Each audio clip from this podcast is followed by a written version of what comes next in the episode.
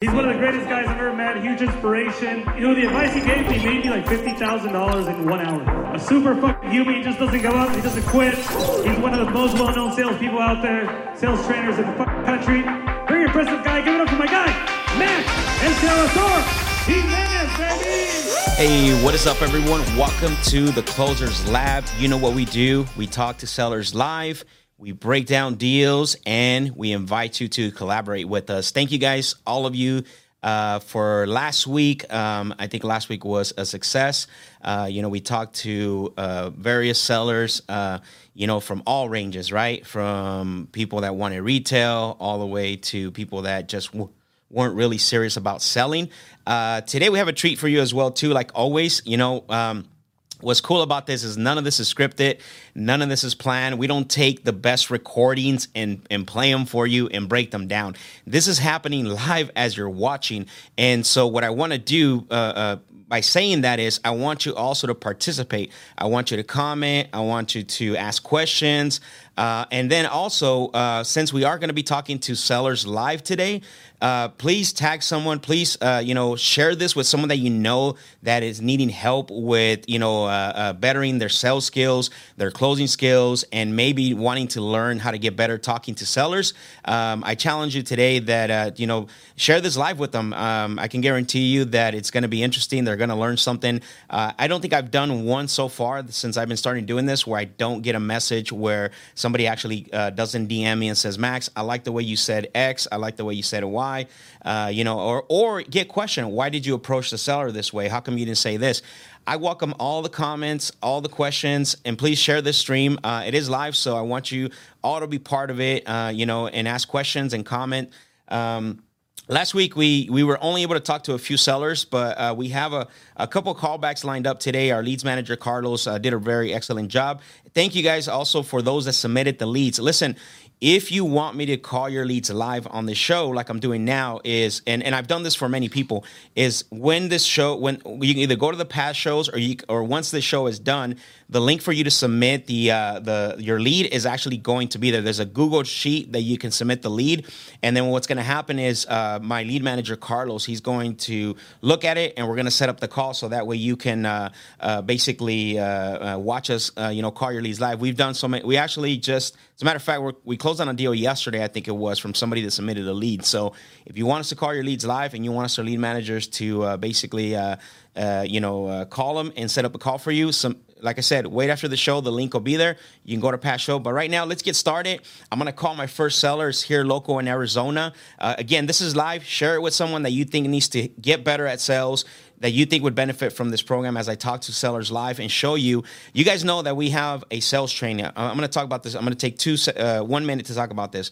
We have a sales training. You guys have seen our Instagram. You guys have seen that we, hey, here's how we talk to a seller. Here's how we get a number. But here's the thing. Today, you're going to see that live actually come to fruition, right? We're not just talking about it. Matter of fact, today and tomorrow, we're having our sales workshop. So if you're not attending this one, be on the lookout for the next one. And like I said, we're here to show, not only talk about our sales process, our sales strategy, but on this show, we're going to show you how those sales process and those sales strategies work. So let's call our first seller and see what we get. It's always interesting, right? So first seller I'm going to call, his name is Charles. So he's got a property out here in Phoenix, which is pretty unique, by the way. I don't know how many of you guys that are watching are from Phoenix, but this particular property is actually in a city called Sun City. And this is where all the retirees go, right? So these are the people that we call snowbirds. They come from other states or they just go there to retire. It's a whole community. So this one will be interesting, but let's go ahead and give them a call. I'm going to show you guys the property on my screen so that way you guys can see the property while I'm talking to them. And I'm also going to be showing you, you know, other things like what are the rents going for, things like that. So that way you guys can see what I'm talking about. So let's give Charles a call. And let's see if he picks up. So let's see.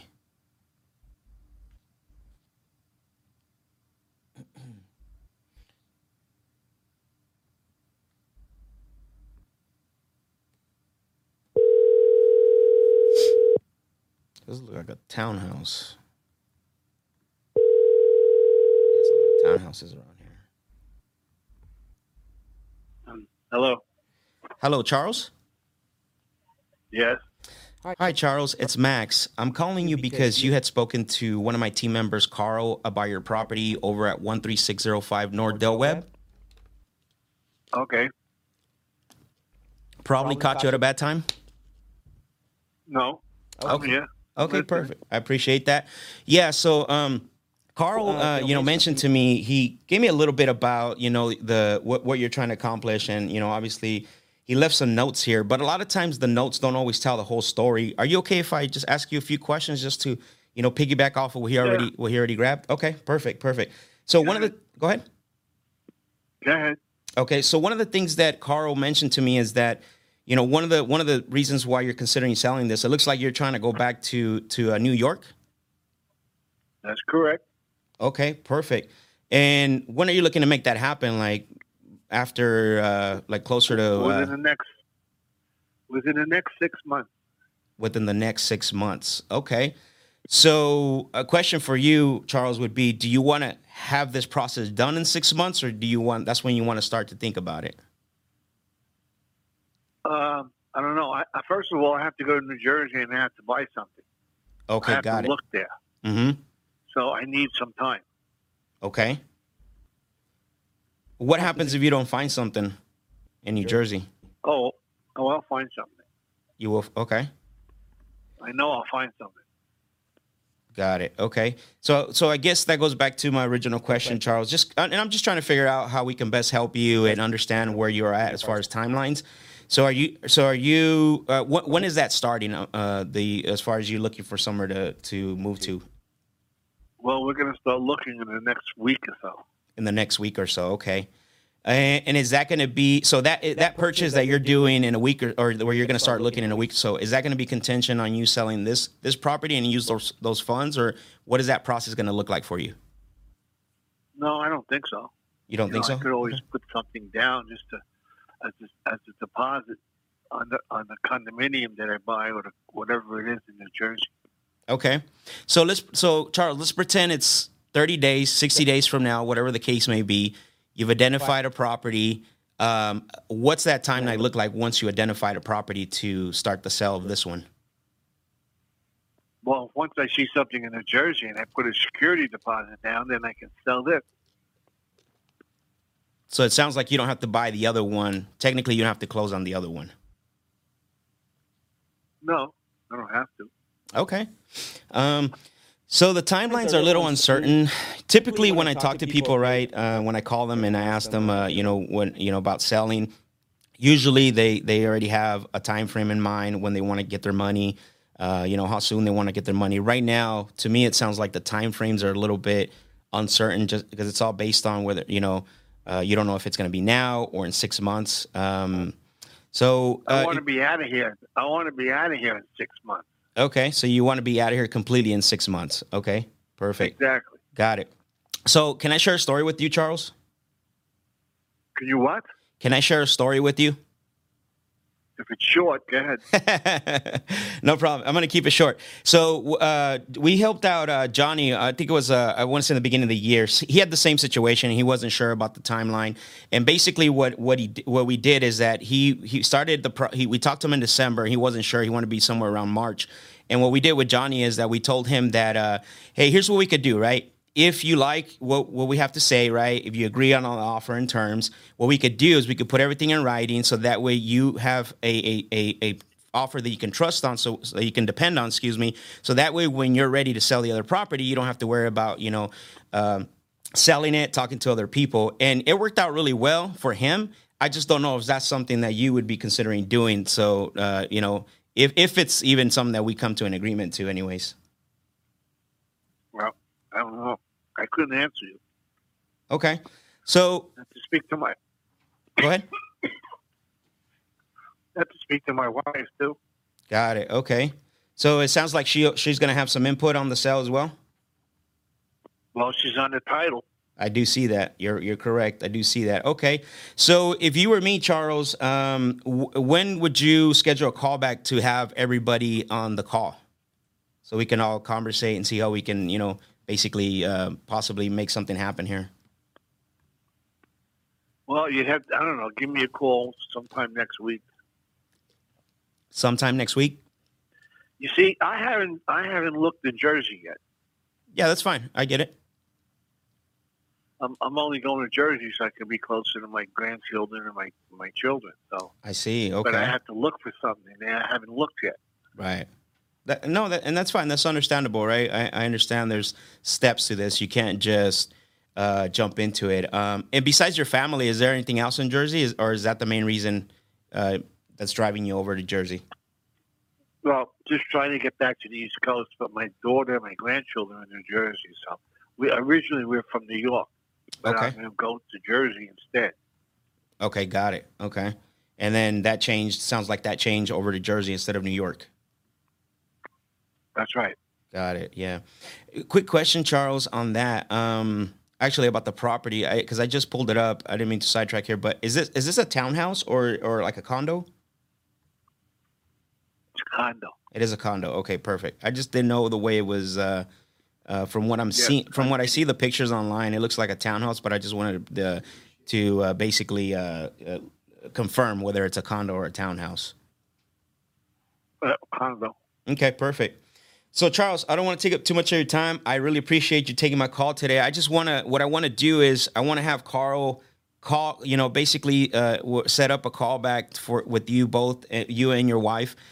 So that way we can talk. And at the end of the day, Charles, we don't buy every single property from everyone we talk to, right? It just doesn't work out, which is standard sometimes.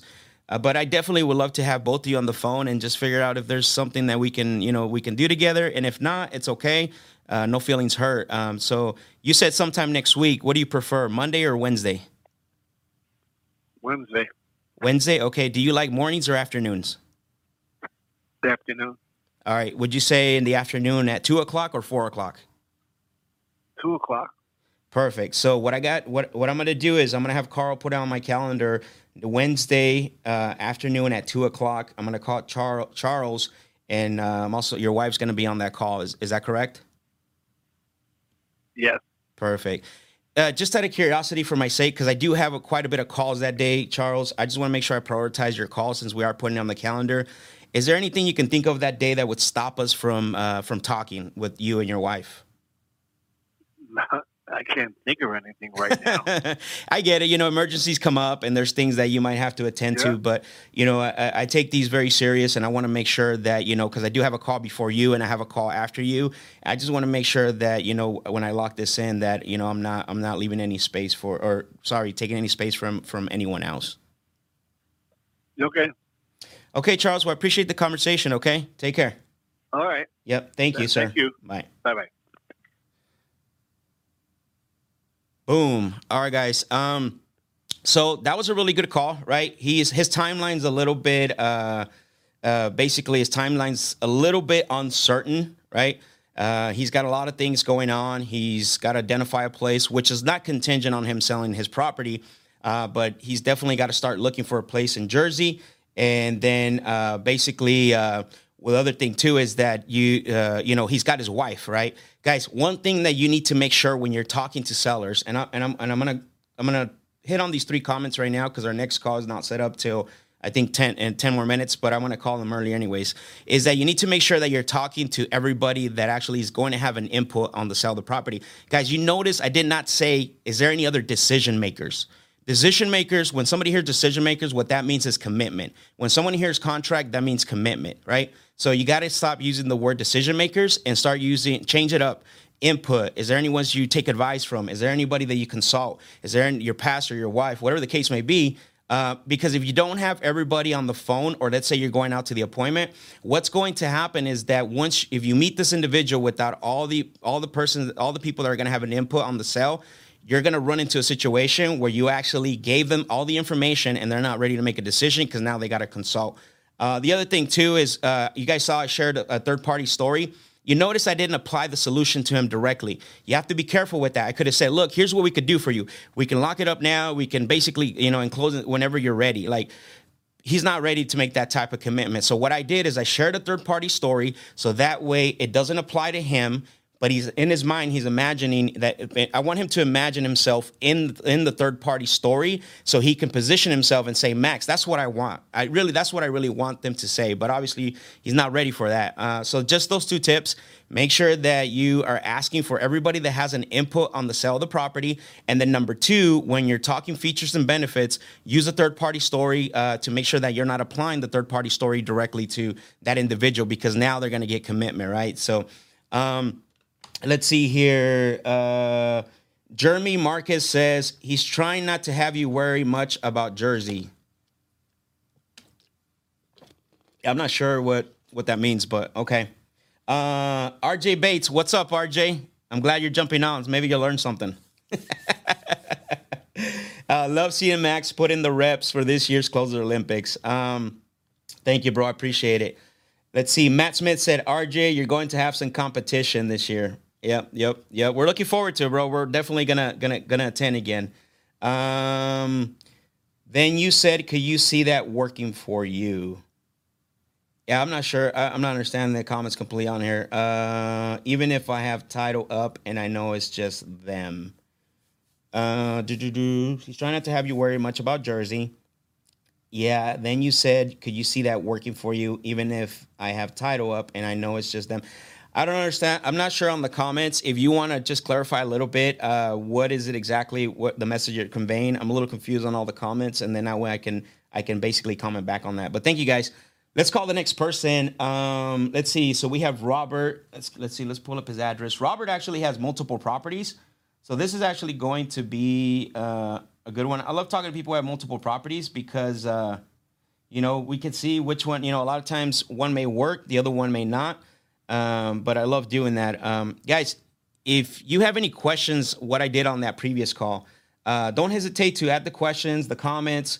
So that way you can, I can answer your questions and address any concerns that you may have. I love commenting, and I love breaking down the call. So that way you understand our approach, right? Because everybody has different styles. And that's one thing that I always say, I don't fear the questions or the comments. I want to make sure that you understand what I did. So, let's give Robert a call real quick and let's see if Robert, picks up for us. And then that way we can talk to him. Let's see. I'm going to pull up the property so that way you guys can see it. Is this not? All right, bear with me, guys. I'm going to pull up the property.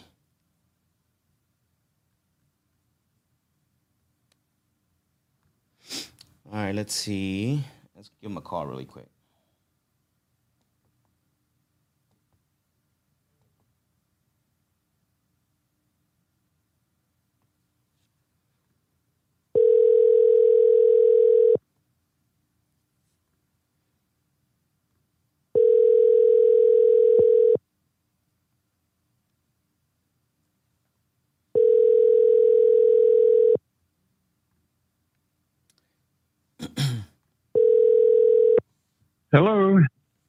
Hello, Robert.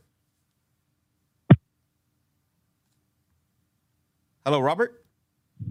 Yes, speaking. Hi, Robert. It's Max. I'm calling you because you had spoken to my team member Carl about your property. Can you hear me? I'm on the Probably caught you at a bad time, Carl, or Robert. I'm sorry.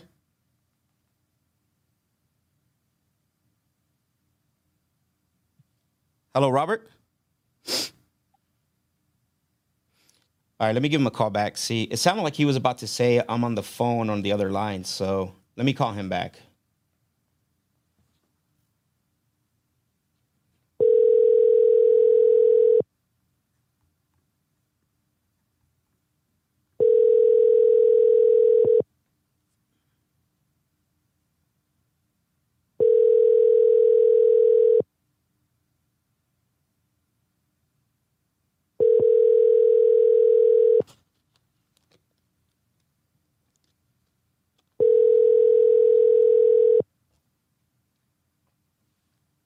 Yeah, who's probably on the other line. That's what it says. This is Bobcat. Please leave your name and number and the time you called. Okay. So we'll move on to the next one. He didn't, he's actually, obviously sounds like he's on another call, which I think is what he wanted to tell me. Let me see if there's any questions. Brandon Lopez says, hey, Max, how would you handle pulling up to an appointment and another investor pulls up at the same time while you're with the seller? You know what I would do, Brandon, in that case, right? So I guess let me back up a little bit. Before it gets to this point, one of the things that you want to do is you want to make sure on the phone before you go out there is always ask them, you know, what else are you, who else have you, is there anyone else that you've talked to about selling, or is there anyone else, or is there anything else that you've done about selling the property, right? To find out if they are talking to other people. Now, do sellers lie? Of course, 100%. They a lot of them do. But you always want to try to leave that window where, hey, you know, if you're first, that's really awesome. Typically, I like to be either first or last. Those are my two choices. Why first or last? First, because, you know, obviously I can get there first, and if the deal doesn't happen, I'm going to scorch the earth. Last, the same thing. If I get there and I know there's an offer that beats mine, I'm going to scorch the earth as well too. Now, it's going to happen, right? You get to the appointment and there might be another investor there. I'm going to call the seller out. Honestly, I'm going to be like, hey, I'm really confused. When you and I spoke on the phone, I was coming out here to buy a property, not to look at a property and make you an offer, and then you decide on what you wanted to go with. I'm going to call them out. And then if they say, well, can you just come in and you know, and I'll let the other person, like, we can do two things. And you have to be a little bit blunt with this because it's your time, bro. Here's the one thing, mistake that I see a lot of people in our business make is they, just because we're wholesaling, we're buying properties at a discount, is you don't actually take your time as a priority, right? And I do. I mean, my time is, you guys know, right? Time is money. We always say this. So I'm going to call the seller. I'm like, I'm really confused. Are we both going to be in the appointment? What's going on here? You know, when you and I spoke, I was coming out to buy a property. I'm not here to look at a house and for you to just take my offer. I'm here. Should I leave or do I, or should someone tell him to come back? That's me though. That's my personality, right? You could do it as well, but in a lot nicer tone. Hopefully that helps. Let's see. Let's call the next person, William. Let's see if we can get him on the phone, because this is what's all about, guys. We want to make some phone calls and basically get some people on the line so we can hear the conversation. So let me copy the address, and then that way I can pull it up so you guys can see what I'm actually looking at. So let's see. Or you guys could just fight, bro. It's my deal. I'm just joking. Let's see. All right, perfect. Nice. All right. So let's call William, Mr. Williams. This is a property in Mesa. Right now, Mesa's super hot, too. So let's see. Man, that's why you always got to have a pair of gloves in your, a pair of boxing gloves in your trunk, bro, in case that happens.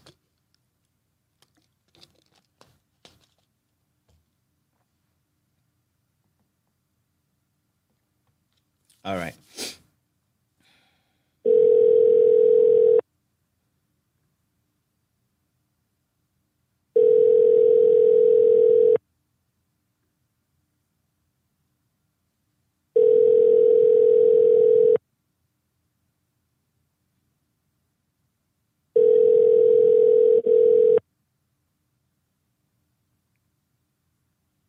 You have reached Bill Burnett.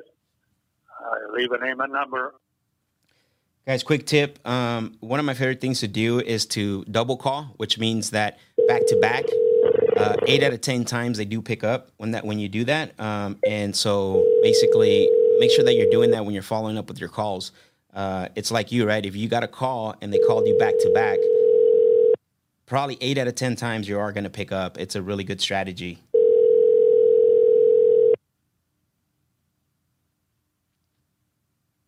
You have reached Bill Burnett.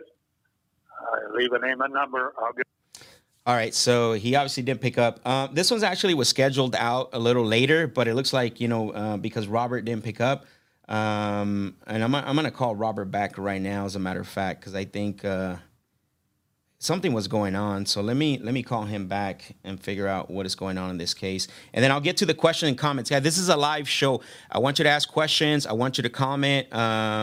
And then, like I said, share this stream with somebody that you think that can basically take advantage of what's going on here. So let's see.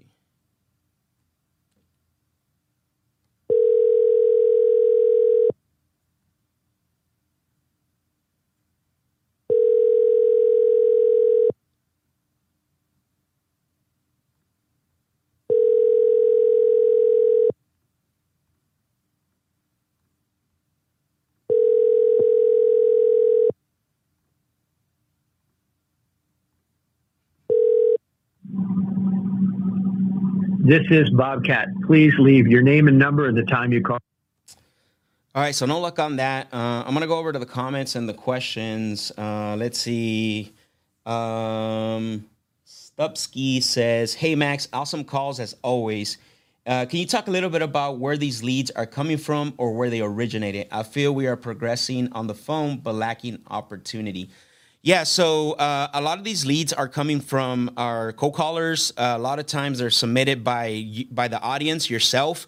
When they're submitted by the audience, I really don't know where they're coming from because that's not one of the questions that we ask, you know, when the leads get submitted. But when they're coming from my lead manager, Carlos, basically the leads are being, it's our cold callers. They're actually calling people, and then what they do is they submit the lead, right, just like any other process. And then we call them. Now, if you're talking about the criteria, I don't know. I don't have any information. And the reason, and so basically the reason why I don't really get caught up in that, in the criteria in regards to, you know, whether it's a foreclosure or liens on the property, like, because what happens, it gets too much. You start thinking about it too much and you want to go that route. But you know, the ones that we get, they're basically, they're leads that have multiple criteria. Basically they're stacked. What we call stack, right? So it could be an individual that might have a code enforcement violation. Maybe they have a lien on the house. Maybe they owe taxes. And what happens is we combine all those pain points, and then we basically create a lead out of that. Instead of calling them 3 times, we stack the leads, and then that way, you know, we can call them. We know there's going to have multiple pain points. The only one is that I don't know is that is when the audience submits the leads. As far as the lack of opportunity on the phone, yeah, I mean, we're in a market where it's really, this is where you have to get better, right? This is where you have to watch shows like this, The Closers Lab, so it can help you have better conversations. Because I say this all the time with people I talk to, is that back then when I started doing this, you can get, you know, you can send out 100 letters and get a deal, you know, talk to people. It's gotten a lot harder. So this is where you have to become better at talking to people, and your sales skills have to progress. Your sales skills do have to get better, your closing skills. So that way you don't miss out on opportunities. The low hanging fruit, what we call the motivated seller, is very scarce right now, right? It's very too far in between. I'm not saying there's any at all, but it's very limited right now. So yeah. Hopefully that helped and answered your questions. I'm going to answer one more before I make another call here. It looks like, actually, let's jump on back on the phones. Carlos told me that there is someone ready right now to talk. So let me pull up the address for you guys, so that way we can get them on the phone and talk to them. Let's see.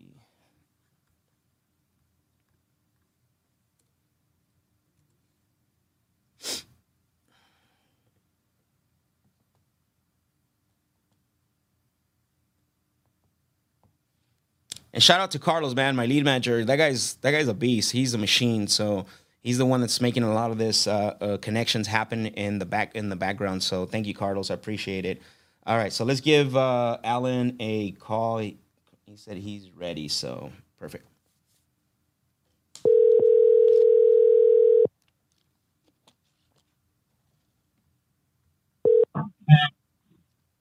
Hello. Hello, Alan. Yes.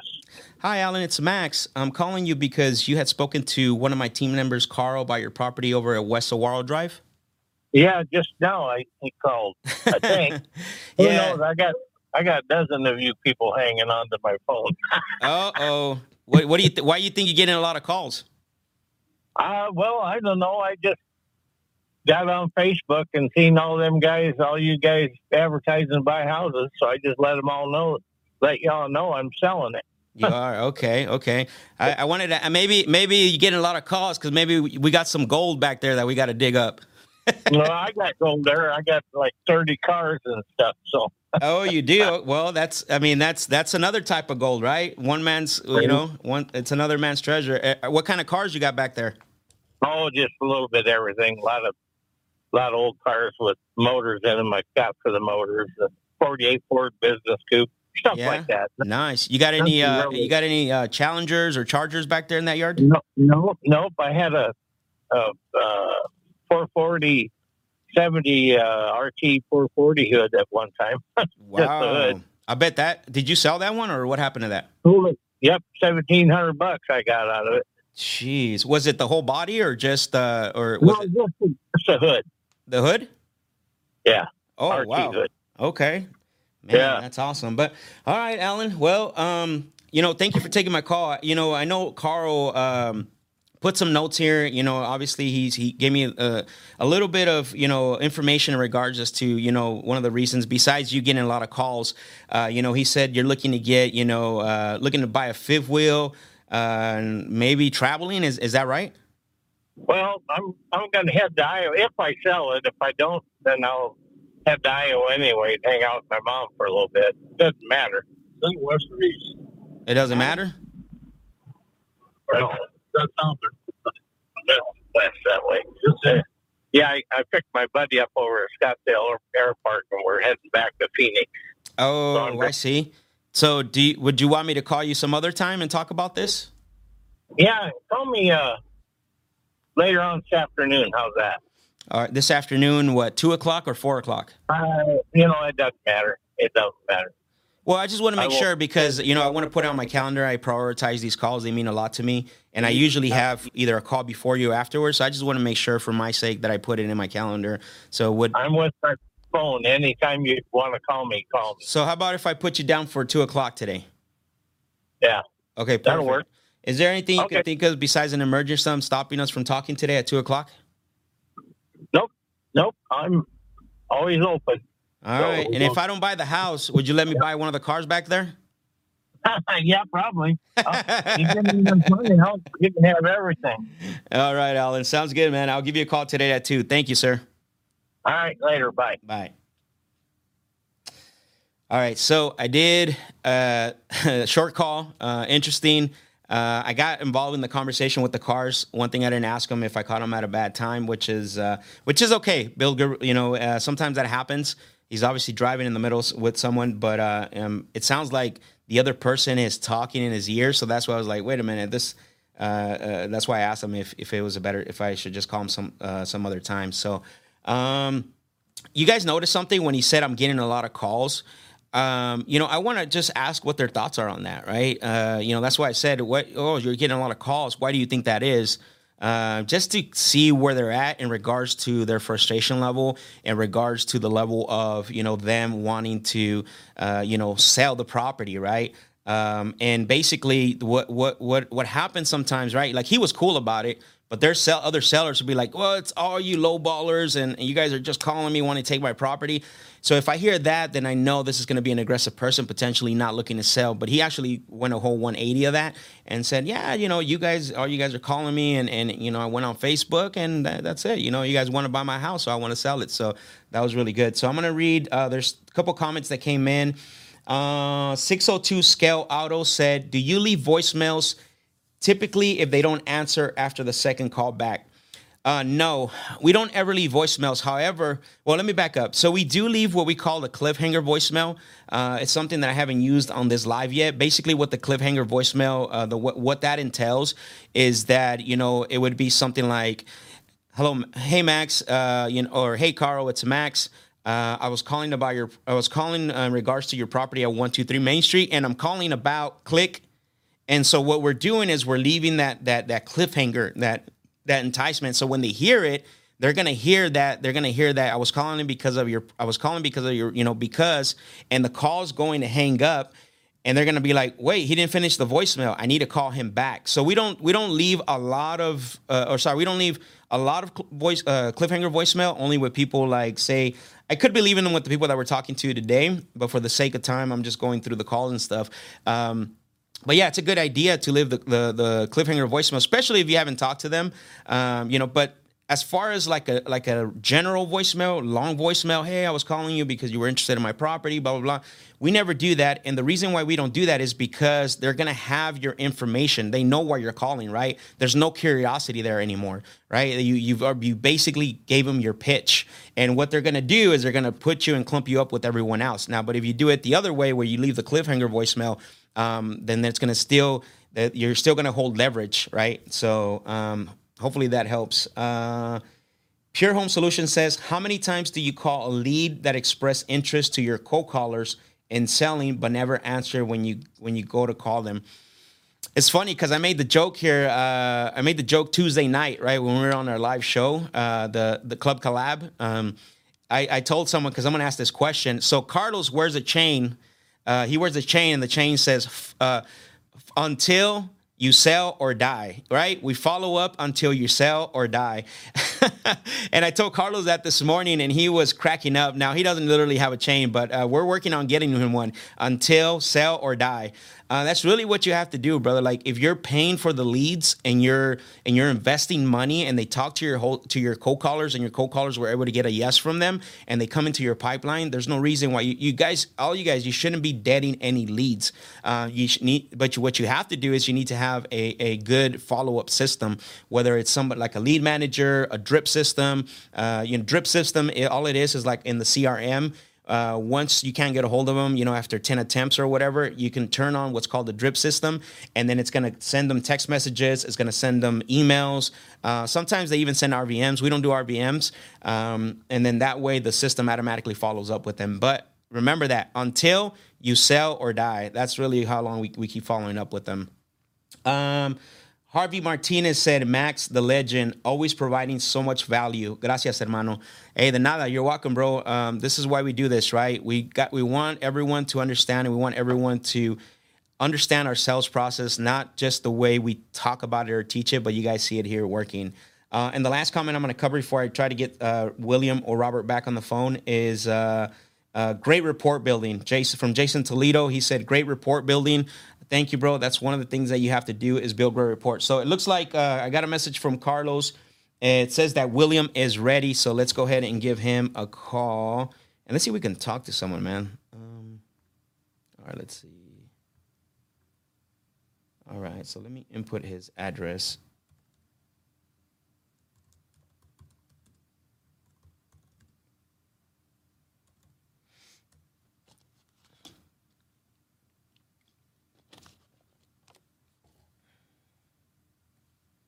All right, so let's call his cell phone number.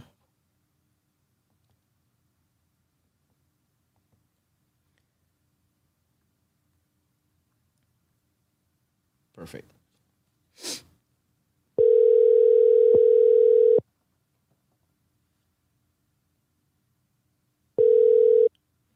Hello?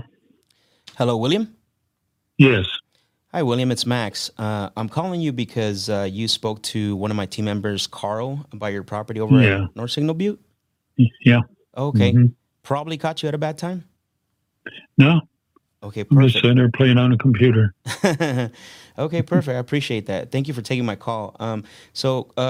Carl, basically what he left some notes on here in regards to, why you're considering selling the property. I know he put some, a lot of notes on here. Sometimes the notes don't always tell the whole story. Is it okay if I ask you some follow-up questions? Sure.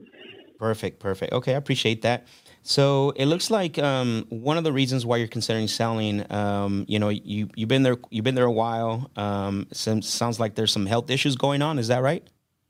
I've got some problems in my legs, and it's hard for me to get out there and work very long. I got a drop foot too, and I trip and fall down every once in a while, and that ain't good. Oh wow! So I've got it paid for, so it could be that I just hire guys to do it. I got a guy in the apartment, one of the apartments here. I got an apartment and a mobile home on my property, besides my house, and one of them I get him to get some do a lot of it around here. And I take it off his rent some. I see. But so on the lot itself, you said there's your house, right? Which is the single family, the home, obviously. Yeah, and then you said 2 bedroom, 1 bath. Okay. Or 1 shower. Don't have a bathtub.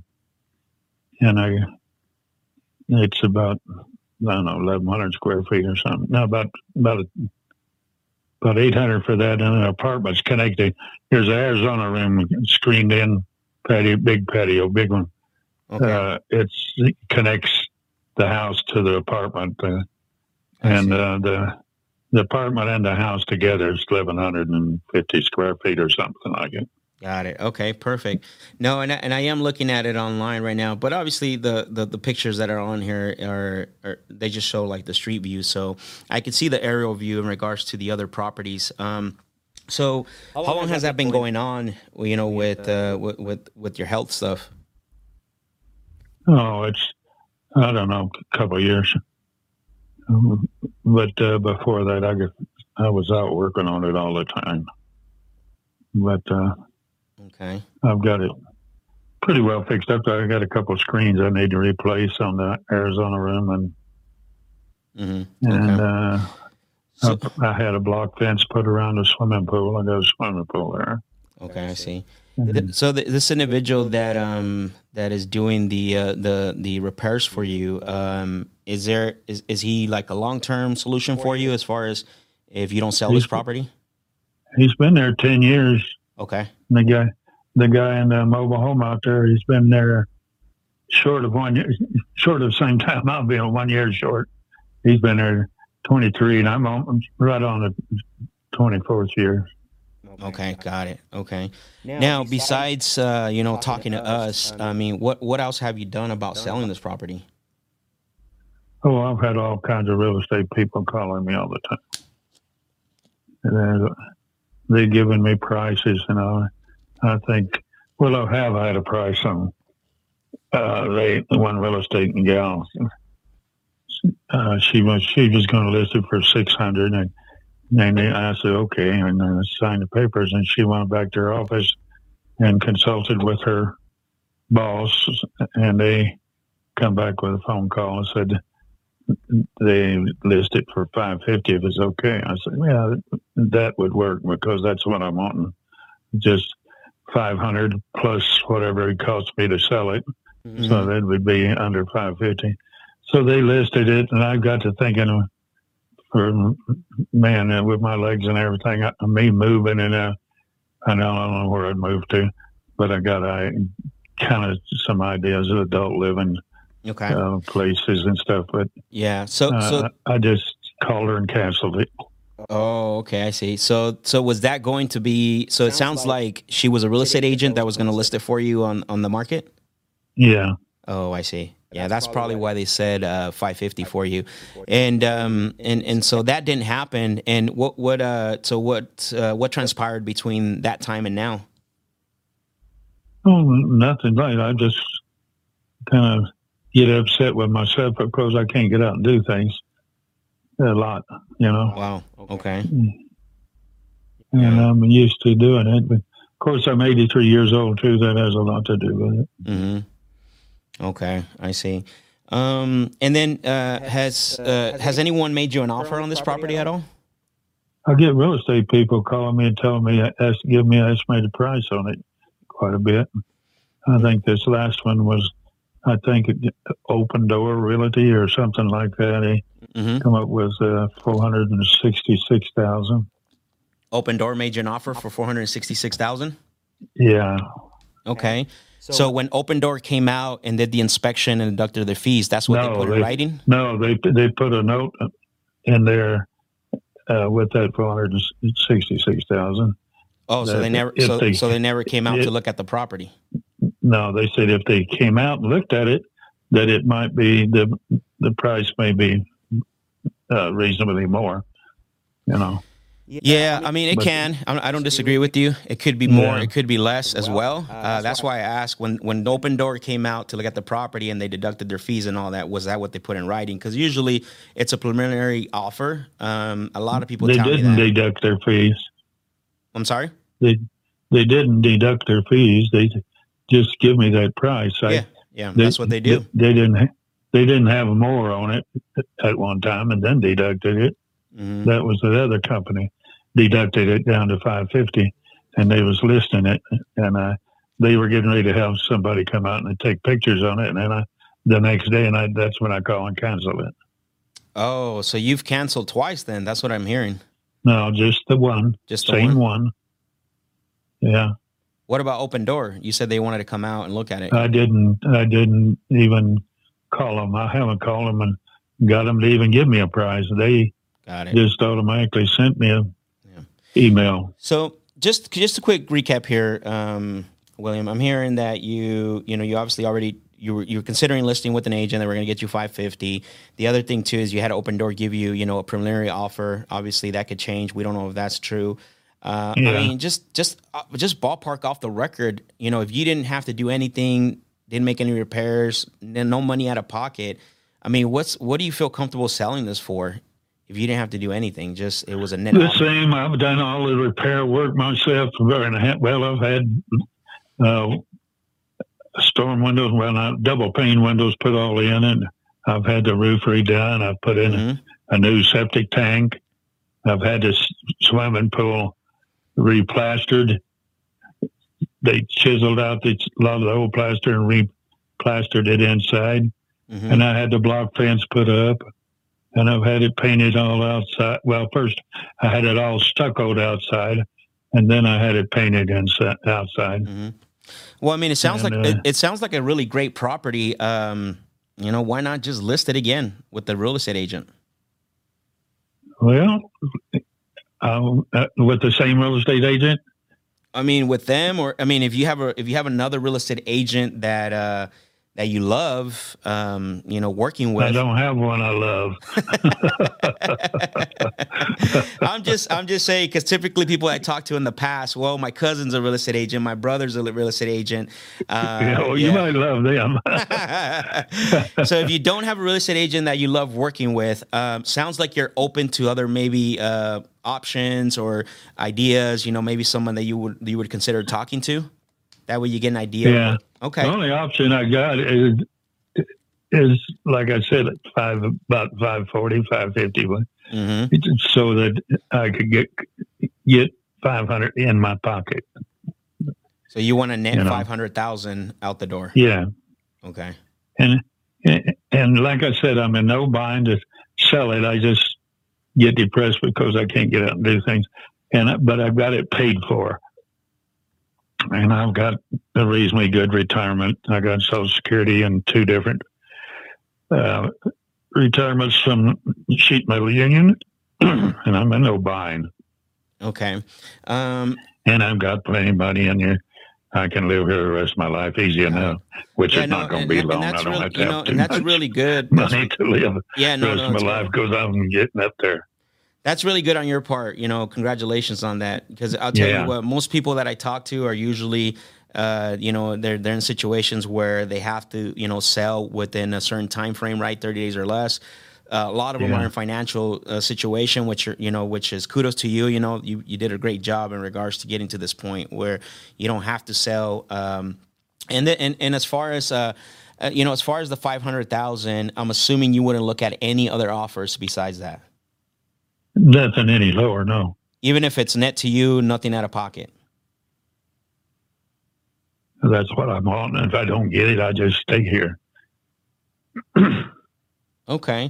Well, Well, just a little confused because I understand you don't need to sell, but sometimes you get frustrated about it and you do want to sell. So is it but you are pretty firm on the 500,000. Even if someone offered you 499, you would be like, nope.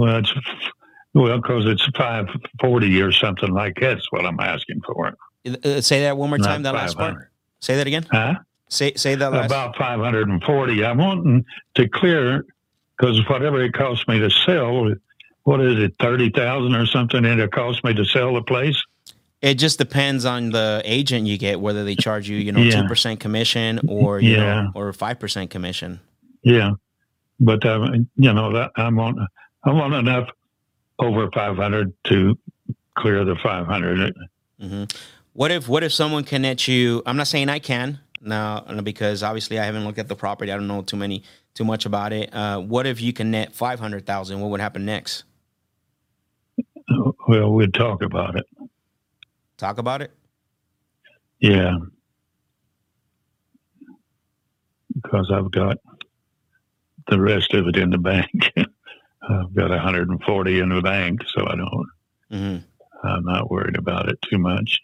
So it sounds like even a net cash offer to you at 500,000, you still would have to think about it. Yeah.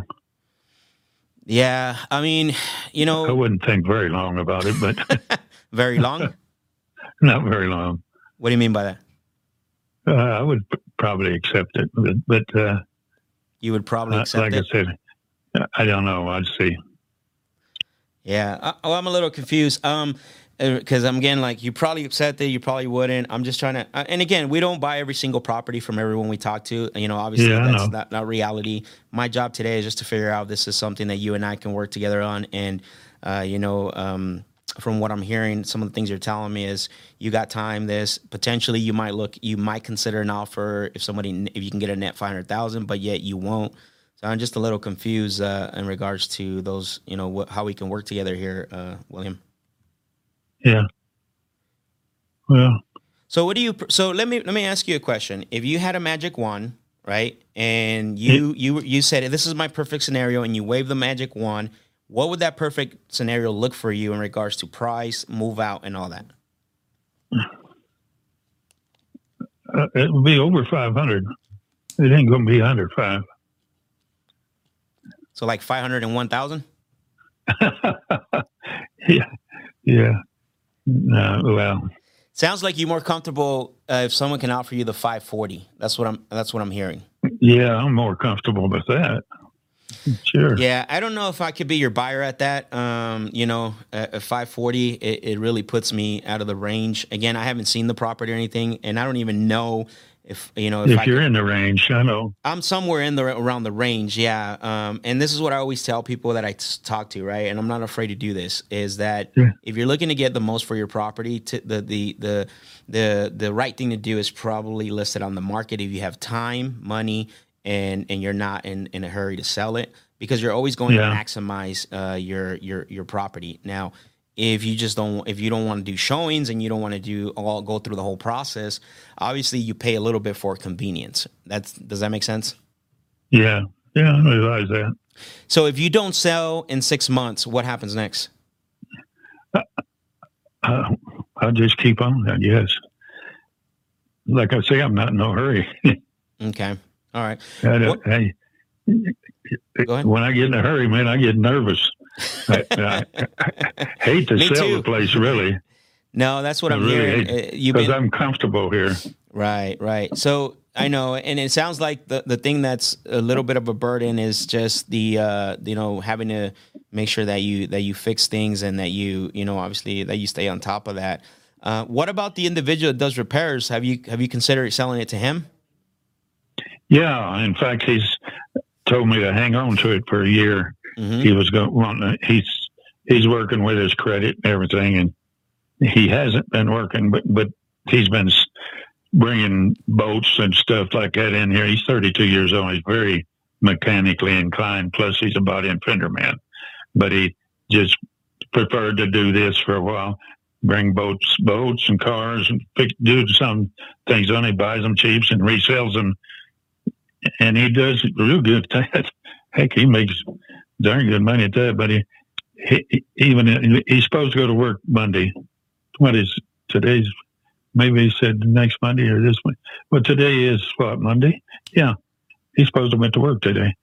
But another company that he had worked for, they'd been calling him, wanting him to come to work, and so I guess he. Yeah, plan on going to work. He knocks down somewhere between $2,000 and $3,000 a week doing that body work. Okay, nice. And he's pretty fast about it. Wow, no, that's good. That's good. Maybe he's a potential buyer, but he obviously has to qualify. William, here's what I want to do, because your price range puts me out as a buyer. But here's what I want to do, right? Since you don't have a real estate agent that you love working with, what I'm going to do is, when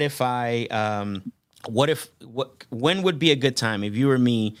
Setting up this call for you to talk to my preferred agent. Again, no commitment, just so you can hear other ideas and things like that. What if you or me sent this up? When can I have them call you? Oh, you're going to have another agent, another company call me? It's we're direct home buyers, so we're direct buyers. The person that I'm going to put you in contact with is going to list the property, so that way they can put it on the market for you. Now, I'm not saying that you guys are agreeing to anything, just so you can hear the difference of who I am and what they're going to do. Yeah, well, just about any time. I'm mostly always home, but Okay. So what today? If he calls and I don't answer, he just has to call back. I know. I called you like 3 times. I'm like, William's a busy man. Yeah. Going to buy me some groceries or something like that. Yeah. Yeah. So then, in fact, if I have her on the computer, right? Go ahead. I'm sorry. I was sitting here on the computer trying to find me a barbershop that I wanted to go to get a haircut. Too. Nice, nice. I like that style. I went and got a haircut yesterday myself, so it feels good. You? Yeah. Yeah. But so let's. If I have her call you later today at 2:00, would that be okay with you? What time is it now? It's 10:56 right now. It's 5 to 6. Mm-hmm. 5 to 5. You said 5:00. 5 to 11. It looked like 5 to 11. My watch. Yeah. It's 4 minutes to 11 now. Yeah. Okay, I'm sitting in a dark bedroom on my computer. That's all right. I got a bright light shining in front of me here. These guys, they got a bright light shining in my eyes right now. Yeah. Okay. Yeah. If you call it 2:00. Yeah, 2:00. Will that work? I'm gonna have Carl set up the call for you, so I can have her call you, and then you guys can talk and figure out if you can sell this thing for $540 or not. Okay. Yeah. Can you set that up about 3? Yeah, that works for you. I could do 2 or 3. It sounds like 3 is better for you. You feel more comfortable. Yeah. Okay. Perfect. Yeah. All right. So 3:00. Be by your phone. I know William. We have to call him a couple of times. Busy man. Maybe. So 3:00. I'm not really that busy. Just. I'm gonna go try to get a haircut. Well, yeah, go get your haircut. That way you look sharp when you. Darn barber. Yeah. Well, my looks don't help much on selling my house, I guess. But yeah, you never know. Yeah, I gotta. Yeah. All right, William. Thank you for the conversation, sir. You have a great day. I'll be expecting her call. Okay. All right. Take care, sir. Bye bye. Woo! All right, guys. So interesting call. That was a lot. Trying to kind of unpackage this just a little bit in regards to what all went down there, right? So first of all, at the price he's asking, it wouldn't be a property we would want to buy. I'm looking at the comps right now, and I thought for a moment there we were at 770 ARV. But when I pulled up, I was getting excited a little bit inside, right? I wanted to jump out like 500, if he would have said 500. But I looked it over. The 770 is actually, the house is a lot newer, and it's twice the size. Now, and basically even at 500, I think it's going to put me out of the range. We're pushing it right now in regards to what we're locking up the properties for. It is a big lot, as you could tell, but just 500 puts us way, way, way out of the range. And you're seeing these big numbers here, but he's closer. Even this one, right, that sold for 560. It's a lot. It's a newer house. I mean, his is only 1,100 square feet. We're talking 2,000 square feet here. So when I saw that one, and obviously here's this one, it's 3,600 square feet. So definitely the 540 that he's asking just puts us way, way, way out of range. But hey, as far as the listing, you never know. This is why you need to build relationship with agents. I keep saying this all the time. There's many ways to make money in this business, right? Whether now, if he would have said 500, or let's say he would have said like 490 or something, what I would have done is got it on an option. What's an option agreement? An option agreement is where I can take control of the asset by not actually having an actual purchase contract, and it gives me the capability of marketing the property. So that was a great call, guys. You heard the Open Door comment. I'm going to tell you what I did there. When someone tells me, "Hey, Zillow said my house is worth this." Offerpad said, or whatever, Offerpad, Open Door, whatever the case may be, they said this and they said that. And then what happens is I always call them out. You guys, I don't know if you guys heard what I said. I said, okay, so when Offerpad, when Open Door, when Zillow came out to look at the property and they assessed the repairs and they took out the fees, was that the offer they put in writing? And you heard what he said. He said no. Right? He's like, no, absolutely not. That's one way that you can call them out on the on basically when someone's telling you, well, Zillow said this, well, Open Door said that.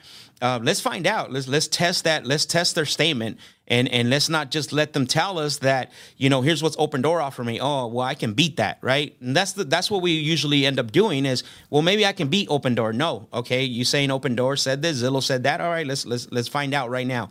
And more times than none, I can guarantee you that they're just going online submitting the offer. Now, he said something very interesting. He goes, well, they told me they could be more. Which he was correct. I acknowledge that. I didn't dispute that. I didn't say, hey, you might be correct. It can be more. But on the other side, it could be a lot less, too, depending on what they find. And you guys know this. You guys do this every day. So that's one way to overcome the Open Door situation. In regards to probing him with the price, man, I think got him down pretty well, right? It just wasn't basically what is it called? It wasn't the price range that we wanted to be at. I think this property, if I was gonna lock it up, I would have to be somewhere probably between 420 to 450 to even consider. And I could have told him, hey, other investors in the area are paying between 430 and 450. But here's why I didn't do that is because, A, he had no pain. He said, I asked him, what happens if you don't sell in 6 months? What did he say? I just stay here. I got $140,000 in the bank account, right? He's like, I got $140,000 in the bank account. I don't have to do anything. Plus, guess what? I also found out that the guy that lives in the mobile home potentially is interested in buying the property. Now, we all know how that is, right? It could just be a smokescreen, or maybe the guy does have money. He said he's making $3,000 a week. I don't know if that's true or not, but we got eliminated that. Now, as far as the listing, I think it can happen. So I got the listing referral, send it over, and I can guarantee you. Did you guys hear how I said? So it sounds like you have a listing agent that you love working with. Oh, I don't know about love. It always works. It always works if you add that little comment there for the most part. So, guys, I want to get to your questions here. So I know a lot of them came in while I was actually talking on the phone. So Jason Toledo said, oh, I think I answered that one. How do you scorch the earth in regards to e-buyers like this in this instance? That's one way. I don't know if you can so much, you know, just because, dude, the e-buyers, you know, like Open Door, Offerpad, Zillow, I mean, they have a really good brand, like, you know, and when they're going to buy your property, as you know, we know, they're going to buy the property. Now, the only thing you can do is make sure, let them know, like, hey, the offer they're making you, that can change. And the way you do it is by telling them everything I explain. RJ Bates said, Max is a master closer. Bro, I appreciate it. Thank you very much for even watching, bro, and being on this, honestly. RJ Bates made another comment. He said, this conversation is a masterclass of how to close. Thank you, bro. I appreciate it. Again, guys, we're navigating these conversations, right? RJ Bates, in his own right, is a beast. And for him to come out here and check this out, I really appreciate it. So Caxi says, how do you guys truly qualify a seller to not waste? I'm assuming time and value, waste and value of your time. So the biggest way is the way you, I don't know if you've been hearing the calls, but the fastest way to disqualify a buyer is to call out the things that they're saying. I don't have time. You know, I get a lot of calls, or whatever it is, statements that they're making, is call it out. Have them basically justify, have them defend the statements. And basically, if you know, for example, when he said, I think it was, when he said I would go down to 500, right? Okay. So if someone wants to give you 500,000, what happens next? I have to think about it. Well, you know, I would have to, you know, and I was calling him out, like, wait a minute, I'm really confused right now. And so there's certain things that you can do. There's actually a couple other calls that I have, I've disqualified people a lot faster, just because I've done so many calls. I understand what I'm looking for. So you have to before you start making the calls, what are your goals with these calls? What is the outcome that you want? And then are you hearing? And the other thing too, the biggest thing for me is that I always say this: an unengaged prospect is a dead prospect. What do I mean by that? What I mean by that is that somebody that's not going to answer your simple questions, engage with you, is somebody you need to move on as quick as possible. Like, for example, what has you considering selling? What does that have to do with the sale? Just make me an offer. For me, that's an engaged prospect. I'm going to say, nope, see you later. This is not somebody that I want to talk to. Mike Higgins says, "Is that your MLS or a different resource?" Mike, that's actually is. It's a what I was looking at there on the screen is actually what we call Monsoon. It's part of the MLS. The MLS is a multiple listing service, and what it is basically where it shows. It's the what I want to say the tax site, where it shows like the sales history, the deed history, but also we can look at quick comps, which is more accurate because it is coming directly from the MLS. 602 Scale Auto said, "What would be the ideal price for this for his property? You would like to get at is this?" I think I just said that, right? I would want to be somewhere between 420 to 450. Just because, you know, we are pushing the envelope right now, especially with our buyers that we have across the nation. We definitely could do that. So Stumpsky said, "Will there be a spot to plug in after commissions? You net same $500 with the realtor. Just curious if you use that or stay away from it." Let's see. Let me read that question again. Would there be a spot to plug in after commissions? You net the same $500,000 as with the realtor. Sometimes I'll use it depending on where we're at, but in reality, even if he sold it at 540 and he got like a discount, you know, I think he would net just a little bit more. I don't typically like to go into that conversation as much, just because it's really not important for me. At the end of the day, I want to know what their bottom number is, right? I don't ever, if you guys know, on any calls that you guys hear me talking, I never negotiate from what the property's owed. I always negotiate from what they owe, maybe what they need, and at the end of the day, what they want to walk away with, right? Because we want to see what their bottom number is. And I always like to have them throw out the first number first, just to see where they're at, how flexible it is. G. Brown says, "This is great info." Thank you, bro. I appreciate it. G. Brown has another comment or comment. He says, "Max, do you have a course for a beginner like me? I'm located in Los Angeles, California, and I have a coworker who recently became a real estate agent." So we do. There's a couple options. Guys, if you could put the website on there for people to go to look at the course. There is a course for beginners like yourself. You can go to disruptors.com /sales disruptors. There's a lot of options for you where we have where we call our stages: stage 1, stage 2, stage 3, and then stage 4. And then if you're starting out brand new, stage 1 is going to help you, you know, how to build your sales process, you know, how to learn the sales scripts, the text templates. Stage 2 is going to get you how, you know, and then on, so on and so on. So you can go to that website at disruptors.com /sales disruptor, and then you're going to answer some questions, and it's going to recommend where you should be at. So hopefully those resources that are on there are going to help you to get started. So guys, great questions. I appreciate the comments. I actually have one more call that I'm going to get on right now. I think Carlos said he's ready for me, so let's see if he answers. Let's take a look. It looks like it was Carol. Okay, perfect. So let's call him. Let me pull up the address one more time. Let's see. This is the guy that said this is Bobcat on his voicemail. I don't know. What do you guys think? Comment. Should I call him Bobcat when he answers? Let's see. All right, let's see. I'm going to call him right now. All right, so I just pulled it up. Wow, this is an interesting property. What the heck? So this one is in Tucson, which is a market south of Phoenix in our backyard. So Arizona anyways.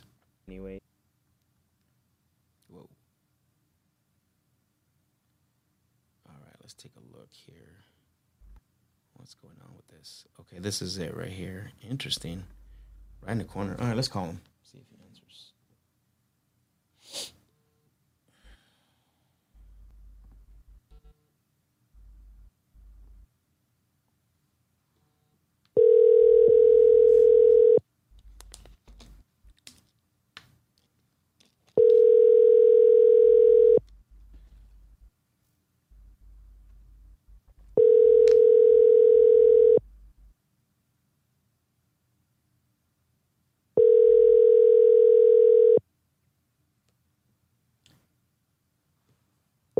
And he was ready earlier when I was on the other call. So the other call took a little longer. So there's a possibility that he might not pick up again. This is Bobcat. Please leave your name and number and the time you called. Someone will get back to you. Is not available. Hey, Bob, it's Max. Oh, there he is. He's calling me back now. Hello, Bob. Yeah, I'm returning your call. I'm having trouble with my phone. Did you just call me? I did, Bob. I called you earlier, and yeah, I heard you talk, and I was trying to talk, but yeah. So thank you for calling me back. Yeah, what's happening? Not too much, Bob. I actually I was calling you because you had spoken to one of my team members, Carl, about your property over in Tucson. Right. Okay. Yeah. So I wanted to call you because, Carl left some notes here for me in regards to, you wanting to sell the property. You had some interest, in getting rid of it. And what I always tell people, Bob, is the notes don't always tell the whole story. So is it okay if I ask you a few questions? Now, what property are you talking about? So the one I'm looking at right now is 356 North Euclid Ave. Right. Okay. Go ahead. Okay, perfect. Is that the right one? Yeah. Okay. Do you have it looks like you have another one, right? As well? I got four more, yeah. Oh, I see. Okay. Yeah, like I said, Carl left the notes. I just wanted to follow up on some of the notes. So what I'm looking at is, a couple of the reasons why you were considering selling was, obviously you're looking to, you have multiple properties. Sounds like you're wanting to maybe offload some of them. So what else? I mean, as far as selling them, are these rental properties right now? What are they? Can you tell me a little more about them? Yeah, there are three properties on the lot. One is it's listed as 804 East 7th Street. And the other two properties, a guest house and a three-bedroom house, are on Euclid. Mm-hmm. The two-bedroom house has a fireplace, walled-in yard. The guest house, a big lot, mm-hmm. Secured parking behind a big gate. And the third house has three bedrooms, open space, kitchen, dining, living room area, and three pretty big bedrooms and... Walden patio. Okay, got it. And these are all these properties you just mentioned right now. These are all on the Euclid site. Yeah, and one of them is facing Euclid, but the main house is facing 7th Street. It's on the corner. Yes, I see that now. 804 East 7th, and then there's two more houses on Euclid. Got it. Okay, got it. I see. That makes sense now. So the one facing the 7th Street is the 804, right? Yeah. Got it. Okay, that's cool. So basically, all the properties are on the same parcel. There's no we don't have to jump to the parcel. Yeah. Perfect. Okay. Now the other thing Carl mentioned to me, looks like obviously one of your concerns was potentially selling them. I don't know. This is what the note says. I just want to get clear in that is maybe your capital gains. Is that I'm hearing a concern about that as well? Well, it is a concern, and he thought we could work things out where I would carry the mortgage or whatever, but mm-hmm. I just want to get rid of it.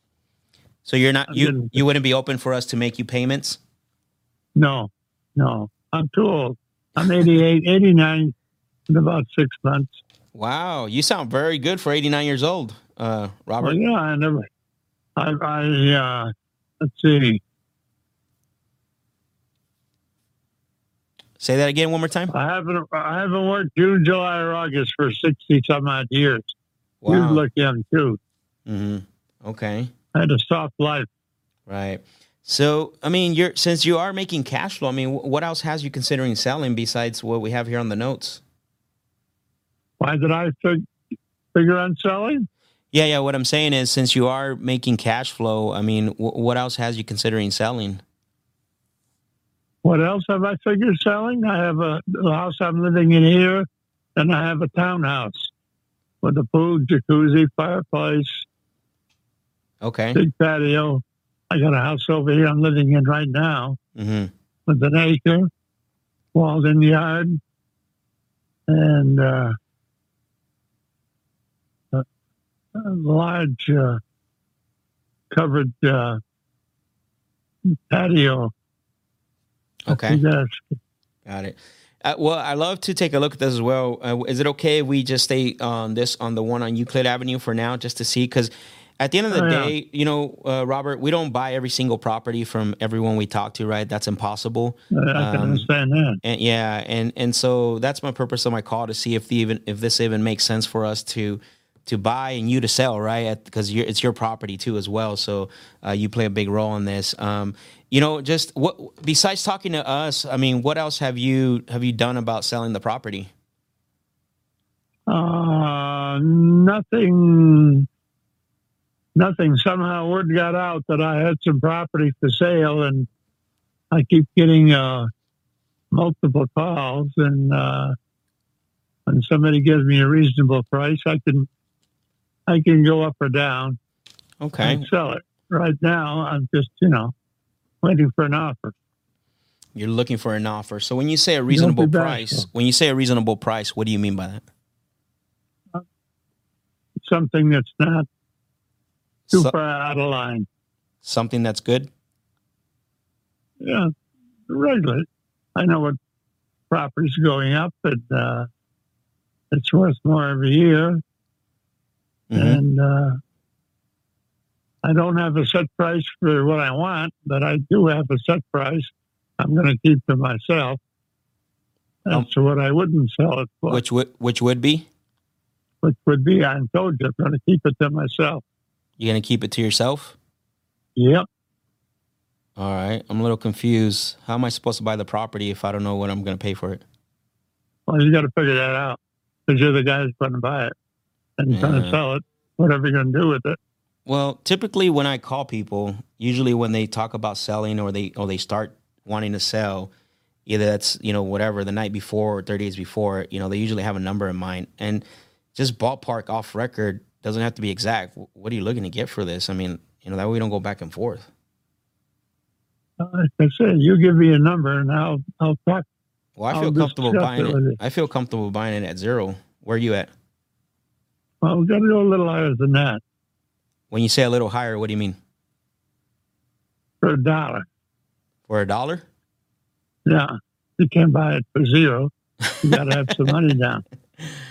No, and I'm just joking, right, Robert? One thing I'm not trying to go. Hard to find the comps for 3 houses on one lot. Mm-hmm. And you know what my rental income is.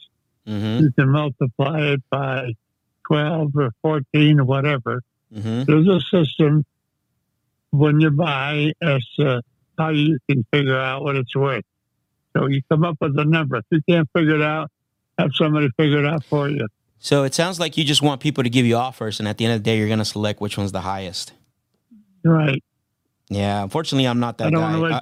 That's not how I run my business. And usually when I talk to someone, if you're looking for the highest offer and not the offer you can depend on, I mean, you're more than welcome to take calls and just have people give you numbers. I'm not looking for the highest offer. I'm looking for a reasonable offer.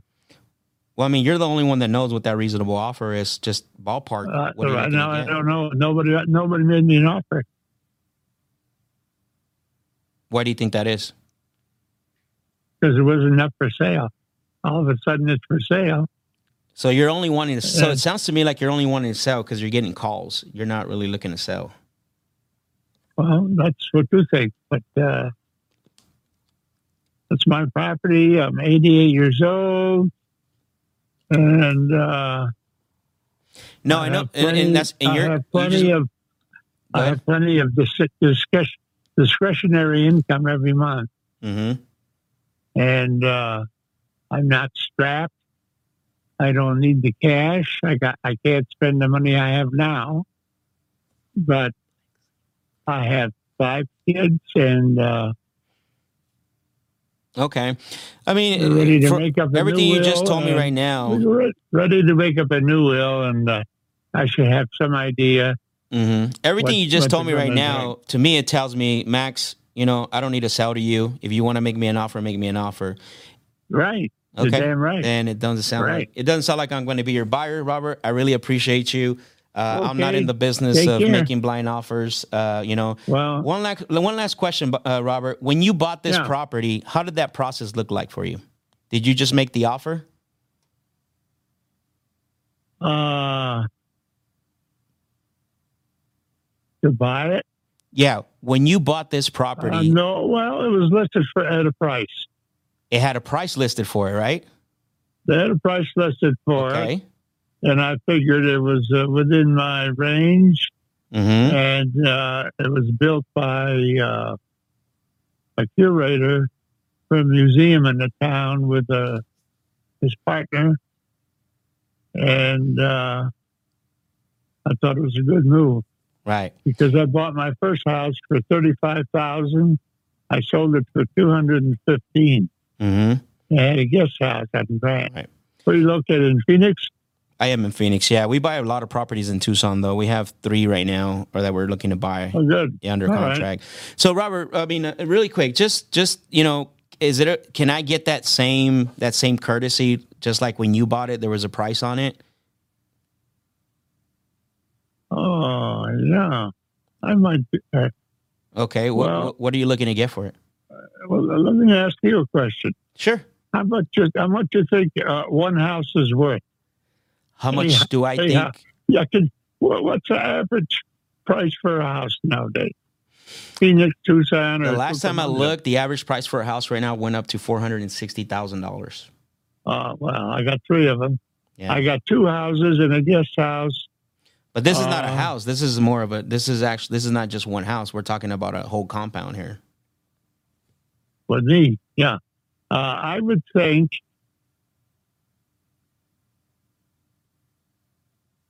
Somewhere around 550,000 to 600,000 for 3 houses, maybe less, maybe more. I'd take less. 550,000 to $550,000.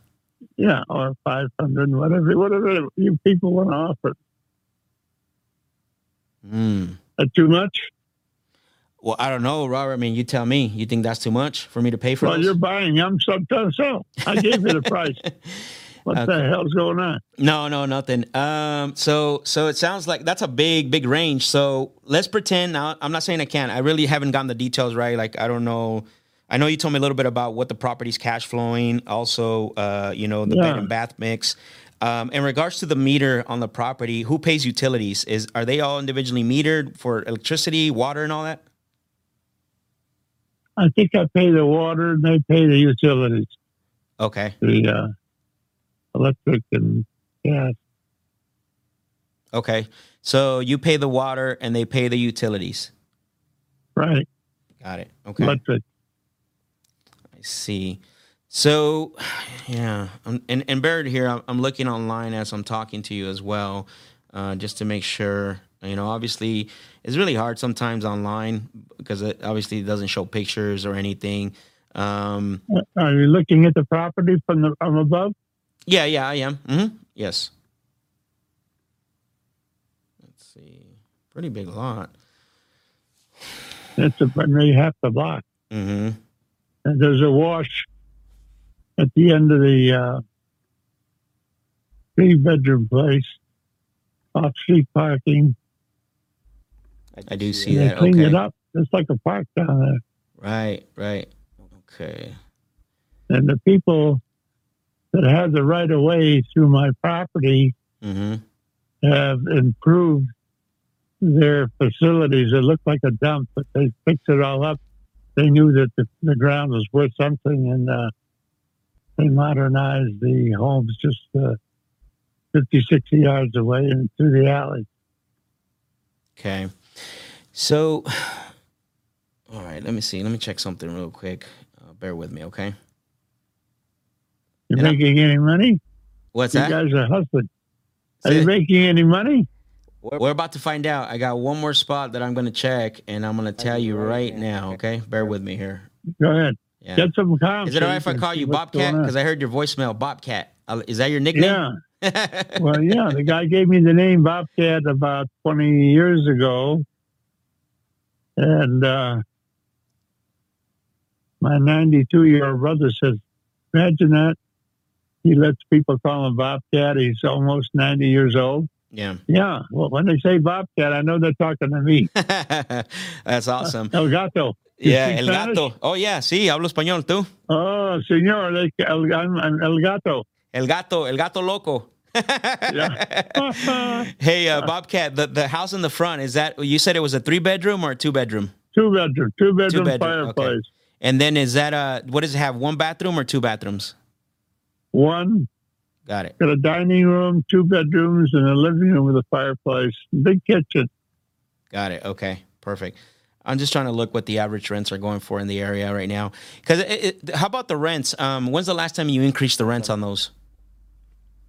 I haven't. I had a property manager for that front house, and I got one place I haven't increased the rent in 10 years. Townhouse with a pool and a jacuzzi. Mm-hmm. I got to have my head examined. Usually I kept it at below market value. Mm-hmm. Sacrifice some extra money to keep the people in and keep them happy. Got it. What was the current rent on that one, on the front house, one more time, Bobcat? $950. $950, okay. Yeah, so that could be increased just a little bit, depending on if you do the... I don't know what it looks like or the repairs that you've done to it. Well, 2-bedroom, yeah. You can get... The high-rises are getting $600 for a bed. Mm-hmm. But modern, you know. Yeah. Okay. They got 2 bedrooms and they charge $600 for each bed and 1 room. That's two beds in 1 room, and then the other room $600, $1,800. I see. For 2-bedroom place. Okay, perfect. So Bobcat, I guess the $1 million question is, you know, I'm not saying I can. I mean, obviously, I love to do some, you know, with you. I love the nickname, you know, been a good conversation. What would happen if someone offered you $500,000, no money out of pocket, didn't have to make any repairs net to you? What would happen next? Well, I'd start packing, heading for Costa Rica or somewhere with the cash. Costa Rica? What's in Costa Rica? Cheap place to live. Oh. On the beach. No, I would take the money and run. Okay. Okay. So then what I'm hearing is you would sell. I'd sell. Okay. All right. And basically when someone tells me that they usually when someone says they would sell, they would feel comfortable putting things in writing. Is that what I'm hearing? Well, yeah, if you're going to buy, you're going to have a meeting of the minds of the seller and the buyer. Yeah, of course. We don't want to do backbush handshakes. I think that those days are gone. Yeah. Okay, so it sounds like if someone was to offer you $500,000 net to you, you would feel comfortable selling, putting things in writing. How'd that sound to you? You've got to do the buying, and you mentioned what the houses are selling for, but of course, sure. Of course, no, I appreciate you for asking that. Well, I mean, I'm there. I'm close to that. You know, the next thing for me would be, you know, to come out and take a look at that, look at the property if that's possible. I don't know if you can make that happen for me. Well, I don't want to disturb the tenants right now because there are a lot of people who are interested. Yeah. So Bobcat, one thing we've done in the past with other people that have had investment properties, and obviously that's always the biggest fear, is going out to the property and scaring the tenants. One thing we've done is we've come in as a contractor, maybe to get quotes, a landscaper. You know, we don't actually talk to the tenants. You know, you can tell them like, hey, I got a window guy coming out, or I got a landscaper to give me a quote. And it's worked really well with them. Oh, good. I don't know. I never thought of that. I'm sorry? I haven't thought of that till now. Yeah, yeah. So, you know, you just let them know, like, hey, I have somebody that's giving me some quotes on windows. We don't talk to tenants because we understand the importance of, the problem that it could cause if they find out, like, hey, he's looking to sell. Yeah, exactly. Yeah. Start packing. So what if we come in, you know, if you let tenants know we come in to, you know, as as a contractor, whatever you want to tell them, window landscaper. Like I said, we don't talk to them, and we'll be in and out in less than 15 minutes. I just, you know, want to look at a couple of things, being that this is, you know, a property that has multiple dwellings. You know, it's built in 69. I just wanted to confirm some things, and then I can tell you, you know, hey, that price works, and we can put everything in writing. Okay. My wife is a joint owner with me. I need to discuss it with her. Mm-hmm. Okay, but that's fine. I mean, that's the other thing, right? No problem. Yeah, yeah. While you're discussing it with her, it's Carol, correct? Yeah. Okay. Yeah. While you're discussing it with her, and then what I'm gonna do is right now when I get off this call, don't get on any call, okay, Robert? I'm gonna have Carl call you, so we can schedule that call back with you, so we can go walk the property, and let's get you to Costa Rica, man. Go drink some piña coladas. Right. Okay. Okay. Take it easy. Bye. I got to get moving right now. Okay. Bye. Sounds good, Robert. Take care. All Carl's going to call you. Bye. Bye. Later. Easy. Bye. Woo. All right. So that call, I mean, there's too much to break down there, guys. So you're going to have to go back and watch this. I think it's a deal. It's a multifamily property. My only concern is that, man, the property is very, very old, and I don't know. I got to check. Usually in Phoenix, we're not worried about foundation issues, but when we're talking about Tucson, it's not like it is back east, but definitely something I want to look at. I want to look at condition, because this could be a property. It's cash flowing nice. You know, the rents are below market, so there's a potential to increase rents, which is great. And then other things I want to look for, but guys, there's a lot to break down on that call, from him not wanting to give me a number. I got a number out of him. You know, it's a range, but then I anchored him down to 500. Here's the other thing, though, is that just because it's at 500, you guys saw that I positioned myself. I still have leverage. I told them, hey, I don't know if I can pay that, right? I want to go out and look at it and tell you if I'm there or not. I could potentially get it down to another, 10, 15, maybe in 20,000. So that way I can get a little bit less price. So that was actually a really good call. The guy, we went back and forth a little bit. I almost hung up on him, and I said, hold on, wait a minute. Let me ask you something else, right? And I got him back on the hook, and he actually opened up. And now potentially we're going to buy a multifamily in Tucson. And the reason why I didn't push him, obviously, because number one, we have somebody else that's going to have input on the property. I did see that on title. Number two is I need to verify the condition, because these are old, man. And like I said, usually we don't worry about any type of foundation issues or anything. But for Tucson, we really have to make sure that what we're paying for. Because I went under contract a while back over the phone on a 9-plex, and it was a real good price on the phone. And what happened was, after we went out and walked it, I mean, there was definitely a lot of work. The inside was terrible. Like, it was actually sad, man, to see some of these people, the way the condition. I mean, this guy was a trap lord. So basically, it was pretty bad. So we went from the number, whatever we had offered, locked it up for, and we had to be less. We had to be like $60,000 to $80,000 less. So I don't want to create that scenario here. Plus, like I said, there's somebody else, basically that's, involved in the sale. So Carl, let's get that set up. I want to answer some of your questions here that came in, and then we're going to wrap this up. I think it's been really good. We talked to a lot of people. The calls have been really long. So what I want to do is I want to go through some comments. I'm going to make a couple of statements after the comments, and answer some of your questions, and then we'll wrap this up. Okay. So let's see who we got here. So it looks like, the last question that came in before I read the G. Browns is Pure Home Solutions. Pure Home Solutions said, Max, might be a basic question, but what is your main goal of your call? To extract pain or to book an appointment? I think I go for the appointment too soon, and I don't extract pain enough. Yes, your last statement is actually true. So if you go for the appointment, now, for me, I want to find out, like, if there's, right, pain. I don't care about really care too much about the property condition. I don't conversate too much until we get to the point where, we're talking, I extract enough pain, and then I get the number from them. Now I'm going to ask them, well, you know what? I don't know if I could pay that because of the property condition, whatever the case may be. But you always want to make sure that you, again, what I said earlier is an engaged prospect is a prospect that you want to do business with, that's answering your questions. You want to find out if there's some type of motivation. You don't want to go too deep into that. And the reason why I dive a little bit deeper on these calls is because I want to do it for the show, right? I want you guys to see how we navigate.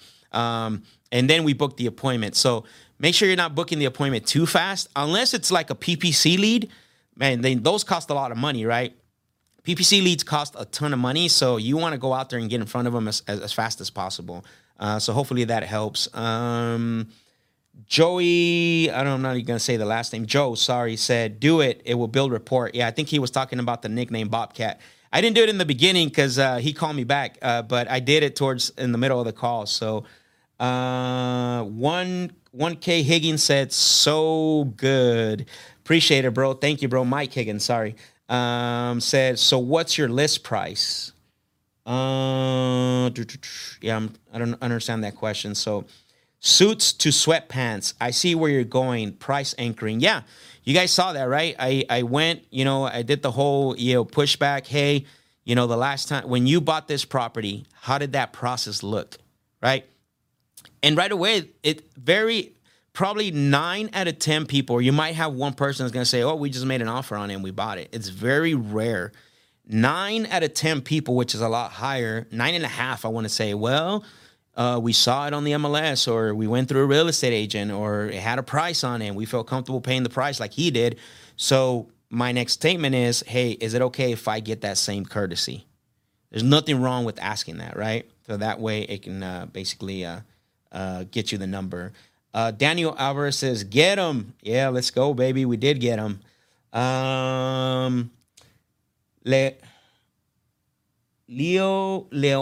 Manuel, I think that's how you pronounce that. Got the number, ! Yep, we did. We got the number. So Mike Higgins said, is that for all three? Yes, bro, that is for all three.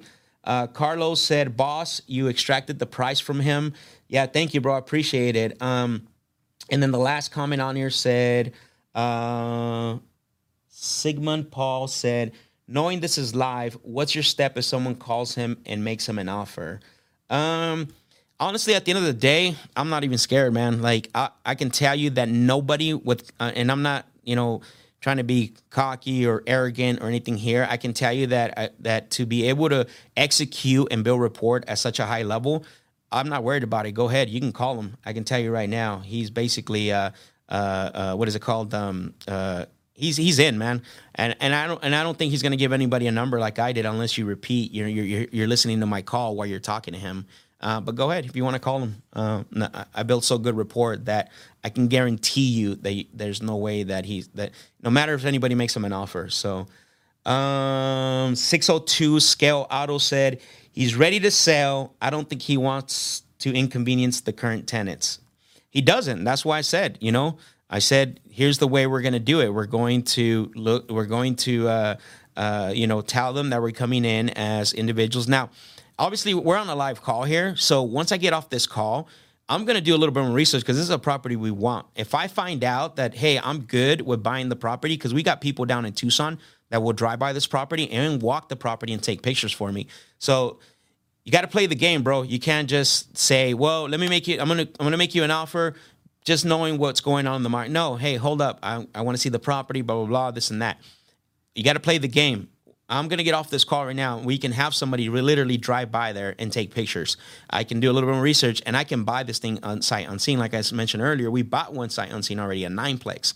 And then later on, once the due diligence kicks in, we walk the property, right? So, but you got to play the game. So, I don't think there's any more comments or any more questions from what I can see. But guys, this has been really good. We went an hour and 40 minutes, which is awesome. Thank you everybody for joining me on the Closers Lab. Don't forget, we're live every single Thursday at 10 a.m. Arizona time. Right now we're Pacific, but we always want to say Arizona time because we don't change time zones. So we're live every single Thursday, 10 a.m. Arizona time. Guys, if you got value out of this, please share this live. Tag me on Instagram. My Instagram handle is at @realmaxjimenez. Shoot me a message. What was it that you know, one thing that helped you? What was the tactic or something, mindset that shifted where you listen to these calls? And you know, we're just gonna keep doing this every single Thursday. And then also, I know that some of you had questions about where can you learn all this. Don't forget, you can go to realestatedisruptors.com /sales disruptors. What's great about our website is we structure it to depending on your level. It's not a one size fits all. We want to make sure that, you know, if you're a beginner, you get the beginner stage. If you're already executing, you're doing 3 to 4 to 5 deals a month, but you want to scale, we have that option as well too. So that way you can plug in and then basically, you know, come to either our workshops. And then the other thing too, the last thing I want to say is, if you are looking to collaborate with us, reach out to me. Send me a message. You guys know that we have the show Club Collab every Tuesday. That's something that we also do here, you know, so that way you can see. We're going to start breaking down deals on the Closers Lab, but let's reach out. Let's do it. Let's collaborate on a deal. You don't necessarily have to have it under contract. We always say this. You can be working a hot lead or a lead that you can't close. Actually, today, one of my closers, Jesse, he's going to an appointment with someone at 2 o'clock to go help him get that contract. So remember, guys, reach out to me, send me a DM, and let's do some deals together.